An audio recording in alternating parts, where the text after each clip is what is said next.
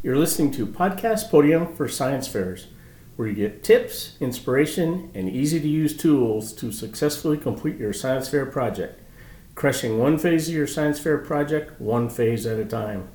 Remember, it's not in the saying, it's in the doing, because education is not a spectator sport. And now, here's your host, Mrs. Hall. When the school district in Almont, Michigan rolled out iPads in the year 2014, Aiden, an eight year old second grader, noticed something new, as he did when seated near the wireless projector anytime a teacher used one for a presentation. Headaches, bad ones, bad enough that this second grader would go home crying from the pain. His mom, a biologist, made a correlation between Aiden's headaches and the circumstances wireless fidelity waves, or Wi Fi which has been associated with causing physical effects in a small percentage of the population. I knew the health risks associated with Wi Fi, she said, and asked the teacher to relocate him, and the headache stopped. While that was great, the situation still puzzled Aiden's inquisitive mind. So when science fair time rolled around and this second grader was excited, he knew exactly what he wanted to delve into.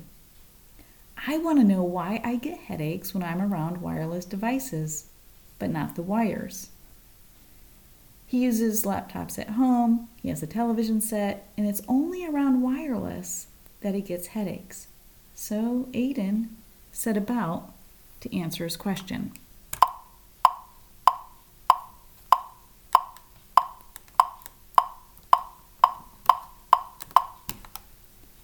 Aiden is only a part of only 2% of the students nationwide competing in science fairs. And students who could have participated in a high school science fair chose not to do so and identified two major reasons why not. One, not enough time. And two, coming up with their project idea was much too difficult. In today's podcast, I will provide helpful tips on getting and developing your project idea which is the first phase of a science fair project. First, choose a familiar topic like Aiden did, and like Shree Bose did. Shree entered the Google Online Science Fair and won $50,000 for her idea. Here is Shree now during a recent TED Talk.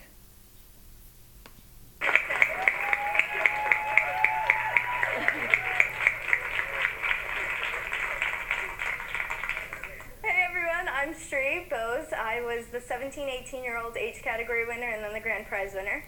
Um, and I want all of you to imagine a little girl holding a dead blue spinach plant. And she's standing in front of you and she's explaining to you that little kids will eat their vegetables if they're different colors. Sounds ridiculous, right?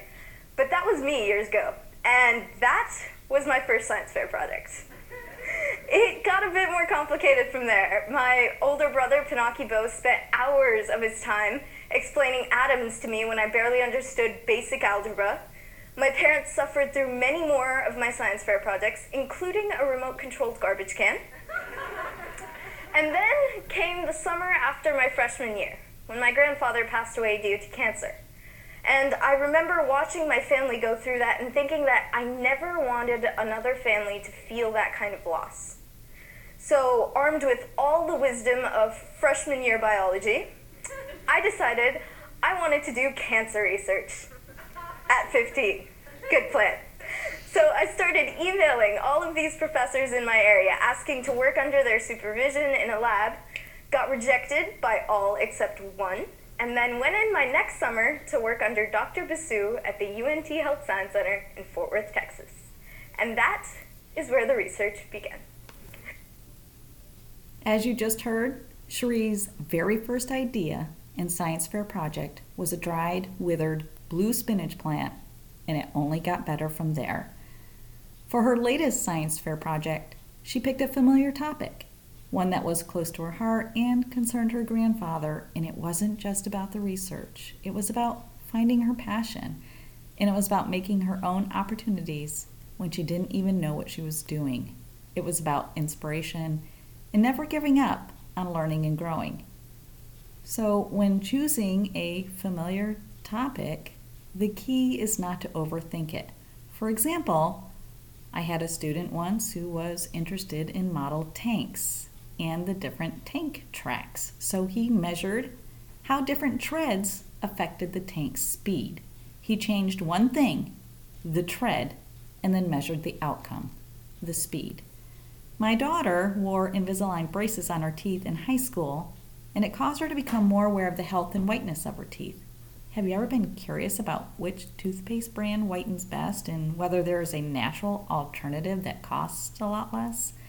Why not run an experiment and compare? Change one thing, the brand, and measure the outcome, the whiteness of your teeth. Ever use the disinfectant wipes in grocery stores to wipe down the shopping cart handles? Apparently, the wipes kill 99% of germs. Your science fair project can compare the difference in bacteria one finds on the handle with and without using the wipes. Change one thing, the wipes, and measure the outcome, the bacteria. Did you know that cinnamon and curry prohibit bacteria growth? Your science fair project can test how these spices prohibit bacteria growth. Do you use refined or unrefined sugar when you bake? How will cookies be affected by changing one thing, the sugar, and measuring the outcome, which could be the moisture or dryness of the cookie? It's easy to select one variable, change it, and then measure the effects of that one change. Will storing batteries in a freezer make them last longer? We change only the temperature of the battery storage area and we measure the battery life. BPA is a harmful chemical we find in plastics. Will it harm plant growth? We change one thing, the amount of BPA, and then measure one thing, the plant growth. Another tip is to set expectations when coming up with an idea. Set reasonable limits on what you can undertake. Know when to say no, for example. Set a spending limit. Ordering supplies on land, online may be perfectly reasonable and cost effective. However, Ordering a colony of earthworms and then storing them in your bathroom sink may not be appropriate. You can get in a very sticky situation if you are comparing which white glue gives you the best bang for your buck, and then you run out of glue at 10 o'clock the evening before your results are due. Do you have access to the appropriate materials? Perhaps your idea includes shooting off bottle rockets, playing with a chemistry set, watching insects interact, or building and comparing bridge structures. Set expectations when coming up with an idea. Lastly, don't be afraid to select an idea you may not know much about because it can be a great opportunity to find out some new things, like Aiden and Shree did. You may be very curious and you may learn something you never even knew existed. You don't need to stop going to soccer practice or put your life on hold in order to complete your project. The science fair can be an exciting journey. It may not always seem easy, but you will gain the incredible gift of knowledge. If you need assistance, look for some expert advice online, reach out to friends who can help, and reach out to me for help. I will not only help keep you on track with the required forms and due dates, but I will be happy to mentor you every step of the way. In our next podcast, we will talk about formulating a hypothesis and share more about Aiden's science fair experiment. What happens to plant seed when, plant ne- when placed next to Wi-Fi device? says, do they sprout? Let's have less anxiety and more interaction. One of the best things about doing a science fair project is the opportunity to spend some quality time together and develop common interests. Remember, it's not in the saying, it's in the doing, because education is not a spectator sport.